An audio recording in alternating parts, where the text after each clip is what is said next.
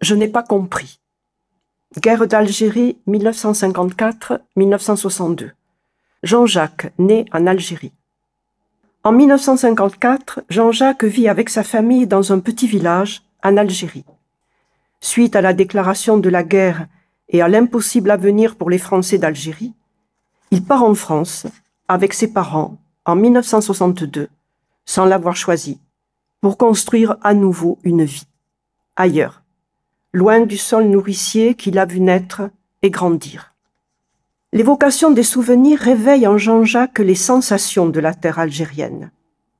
Des noms encore vagues émergent peu à peu. La parole exalte la vie d'avant et révèle les moments enfouis sous la masse du temps. Elle lève ainsi le voile poussiéreux du lointain. Jean-Jacques a creusé en sa mémoire un sillon profond et précis qui le ramène d'abord vers le lieu de son enfance une enfance chaude et solaire, réconfortante, où les plats mijotaient dans la paix du logis. Une sensation, donc. On est d'abord au monde par le corps et les sens. L'intelligible et la raison viennent après. Expliquer pour comprendre est parfois trop compliqué. Moi, je veux aller à quelque chose de plus simple. Dans le cas de Jean-Jacques, la compréhension reste un mystère. Mes premiers souvenirs sont ceux d'une entente cordiale entre nous tous. Et le mot guerre, je ne le comprends pas trop. Ce mot s'est matérialisé par des incidents. Sans eux, je ne me serais pas aperçu d'une guerre. Je n'ai aucun souvenir autre qu'une parfaite cohabitation entre Algériens et Français. Un lien fort nous unissait. Son père était mécanicien et circulait dans le Sahara. À la saison des moissons, il quittait le garage et des Kabyles venaient l'accompagner pour faire marcher les machines. À chaque problème financier, mes parents s'inquiétaient d'abord pour la paye des Kabyles. Ils respectaient le travail des saisonniers et ne les exploitaient pas. La guerre a éclaté et désunit l'entente des hommes. Elle a surgi à la Toussaint 1954, au premier assassinat d'instituteurs. J'ai le souvenir de rentrer chez moi. De manière confuse, j'ai su que la guerre était là.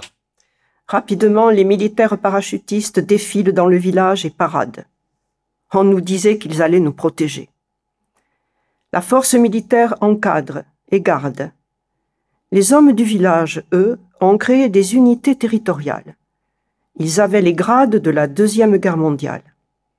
Le soir, la nuit, les villageois faisaient des opérations de maintien de l'ordre. Ils contrôlaient. Je revois mon père partir. Je me rappelle aussi que certains Français, haut gradés, avaient des gestes inappropriés envers les Arabes. La peur commence à les cerner. Il y a un attentat dans le village. Un couple proche de mes parents a été assassiné. Pendant le couvre-feu, au loin retentissent des rafales de mitraillettes.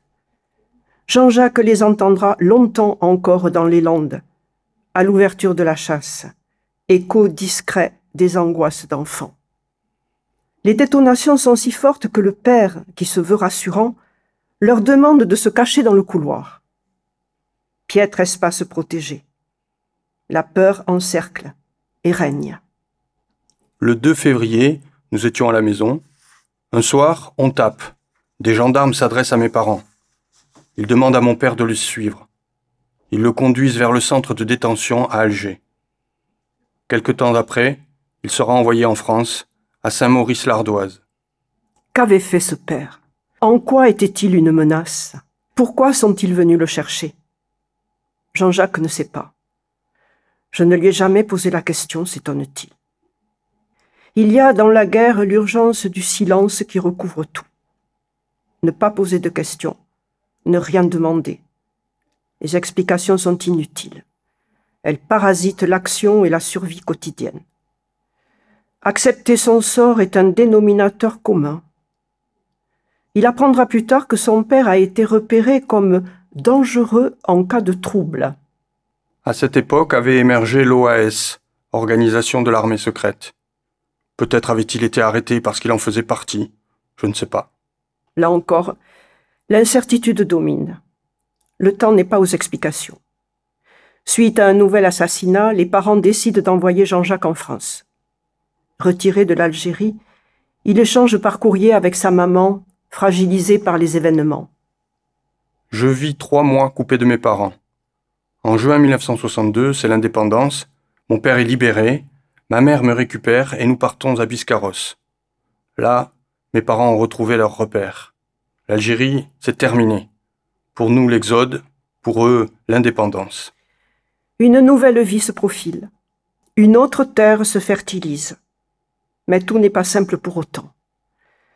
Pour améliorer le confort de vie en France, le père repart en Algérie chercher quelques meubles et ses outils de bricolage. Homme manuel et taiseux, il n'en était pas moins sensible. Il pense au piano de Jean-Jacques, qu'il rapporte avec grand soin. Ce geste symbolique traduit l'éloquence des silences paternels. Il aurait pu le laisser, oui, mais il l'a pris. Depuis, Jean-Jacques a tourné la page. Je suis mieux. L'Algérie est un fantôme. Je me suis enraciné à nouveau. J'ai acheté une ferme à un rapatrié de Tunisie. Le décès de sa mère le coupe définitivement de toute l'Algérie. Jean-Jacques repense alors à ce bout d'Afrique lointaine. En quête de son enfance, il enquête et exhume des poussières tous ses souvenirs. Mu par une énergie hypnotique, porté par un élan, il soulève les pierres du passé et écrit sans relâche. Trois classeurs, où tous les événements de notre vie quotidienne reviennent. Je revisitais mon village, dessinais la maison, voyais les instituteurs, les commerces du village. J'ai fait revivre les souvenirs de mes parents. Une réminiscence. Il ne veut pas que cela meure, et tout réapparaît. Les jeux d'enfants, les recettes de plats particuliers, les habitudes de vie, tout est revenu. C'était une manière de faire le deuil, mais aussi d'honorer le nom de mes parents, ce qu'ils ont été et tout ce que m'a apporté ma mère. Aujourd'hui, les discordes et les disputes liées à l'Algérie lui semblent étrangères mais je tremble toujours quand j'entends qu'il y a des attentats là-bas. Suivant le fil de l'histoire, et il a tissé sa propre histoire. Partir m'a permis de vivre de nombreuses choses en France. Mais jamais Jean-Jacques n'a compris cette guerre.